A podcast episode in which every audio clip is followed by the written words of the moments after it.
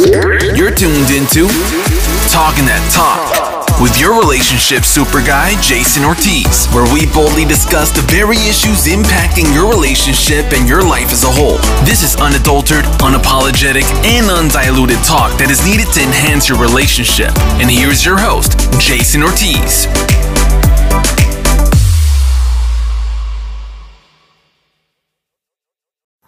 Hey, what's up? What's up? Is uh Jason Ortiz here talking that talk and as always I'm very thankful for you tuning in.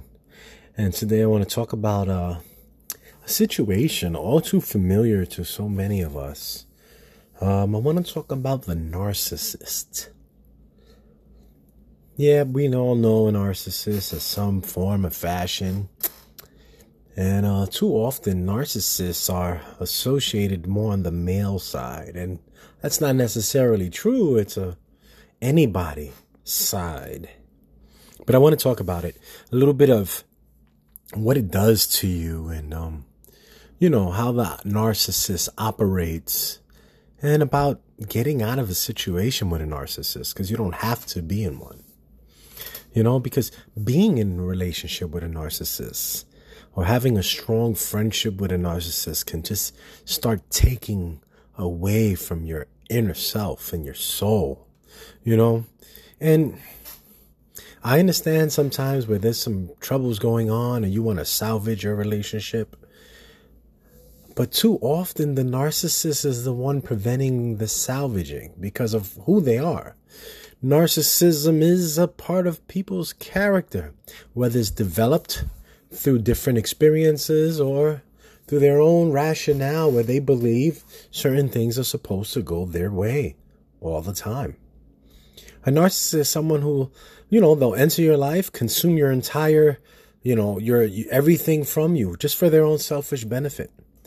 It's a whirlwind and, and too often before you accept the situation as it is and you distance yourself, you fight so hard to make it better. But the narcissist will not allow that. So no matter how smart, how how educated, how confident, how strong you are, um, falling for a narcissist is not a weak point. I want you to feel that within. Right? Because narcissists are very skilled. They don't reveal red flags right away. And and the narcissists that do reveal flat red flags right away, those are the I don't give a shit narcissists. They pretty much don't care. While other narcissists, they play the game. They care enough to play the game.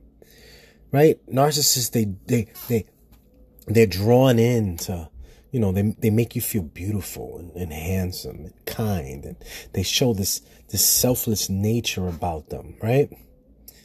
They're very attentive at first, very generous, you know, very impressive you know, the, the, the, the, the, first meetings are always great. You'll be charmed, complimented. They pay attention to detail, all the right things. Now, good people do these things too. So just because this is happening in the beginning of a relationship doesn't mean you're dating a narcissist. I'm just trying to let you know that you may not identify it right away because they won't let you right? They have these, these exhilarating promises that, that make you feel so invincible, so alive, so loved, you know?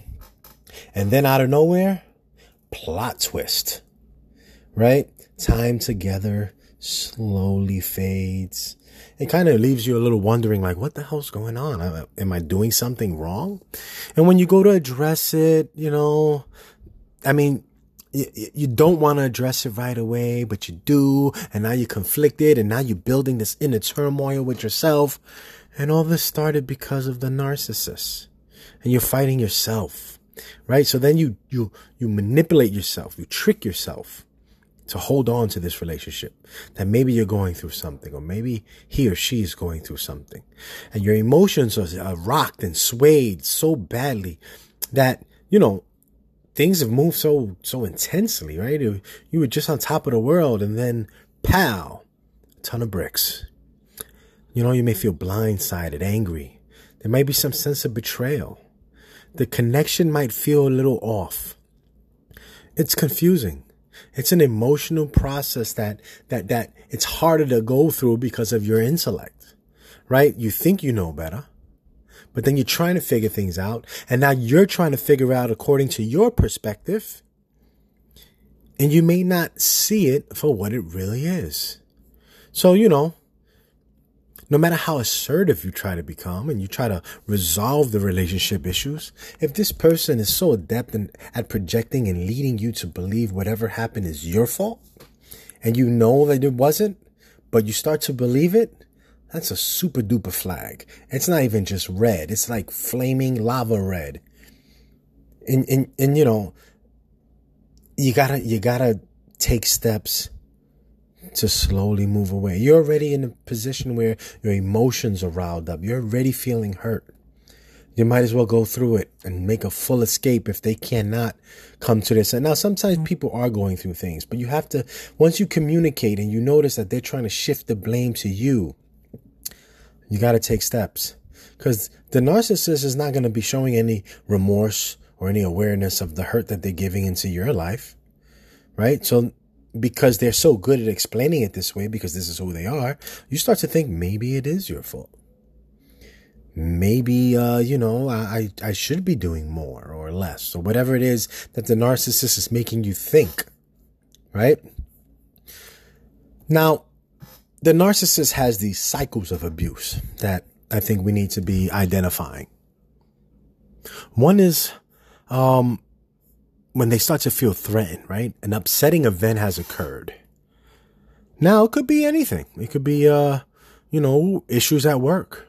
They got, uh, denied a, a, a, you know, a new position or the rejection of sex. You're tired and they don't want to accept that, right? Or they're embarrassed in some type of social setting. Or they could just be jealous of someone else's happiness. Or they may feel neglect or disrespect or whatever it is but they know something, you know, something makes them feel threatened. And now they take it out on you. They abuse others. Narcissists engage in abuse, you know, and it may not only be you. They may be, this is cyclic. This is things that they do with other people too. Right? Whether it's physical, mental, verbal, uh, spiritual, emotional, financial, sexual, whatever the abuse is someone is receiving it from them right this this this level of abuse is, is kind of manufactured to intimidate those that are the recipient of this abuse they need to feel superior and they need you the recipient of this to feel inferior now this could be a a, a short quick burst or it could be you know stage a long stage of of of of a behavior, right? it could be both. You know, but you don't want to ever once you receive one of these forms of abuse, you don't want it to manifest into others because there will be others.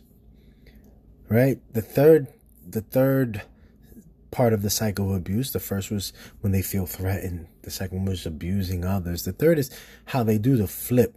Boom. Now they become the victim right? So now they, they, they, they flip it back over and now they make it like you're doing wrong. Remember we talked about that, about how it's your fault.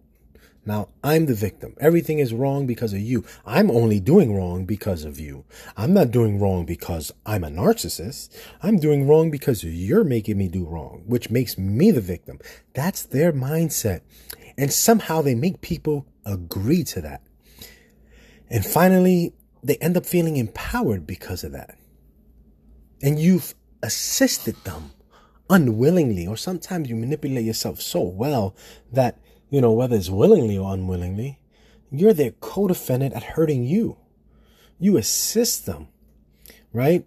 Because, you know, most of the time it's unknowing. The abuse, you know, unknowingly fed the narcissistic ego and only to make it stronger and bolder than before. Every narcissist wants this power mm-hmm. trip. You don't have to give it to them. Once you understand and you identify these cycles at any moment, you don't have to wait till you feel all four. Any one of those four is deal breakers. Right? So come up with a plan. come up with a way either for an exit or for some type of therapy with them. Whatever it is, you need to accept reality and make a move. Because, you know, once you're under the spell of the narcissist, it may not be your fault. But recovering, taking, once you identify, making a move, that's your responsibility. It's not your fault, but it's your responsibility. It's a huge difference. So don't beat yourself up over it. Instead, come up with a plan. And if it's a plan for an exit, let me be unclear. I, I'm I'm I'm one of the minority who say the things that I say on certain areas of uh, breakups. I don't believe that you are mandated or warranted to give someone some long ex- extended reason why you want to leave. You don't owe nobody that. I don't care how much time you have invested. If you have been hurt, that is reason enough. Because often people want closure, not because they really want closure, not because they want to learn how to become better in the future. They want to find a way to either keep the toxicity alive, right? Or they want to still find a way for this false hope that they feed themselves. So if you start to see these things happening, you can come up with a plan on your own. You don't have to keep talking about it over and over. You've talked enough. Or at least I hope you have. I hope that you've tried. I hope that you've communicated. I hope that you expressed how you felt because that is important. And if the narcissist likes to play tennis, every time you swing and you hit the ball their way, they just swat it back without talking, then it's time to move on. The narcissist does not deserve your closure. Closure was them hurting you continuously, and you need better. Thanks for this Talking That Talk session with Jason Ortiz, and, and we're going to talk some more. Be safe, everybody. None but love.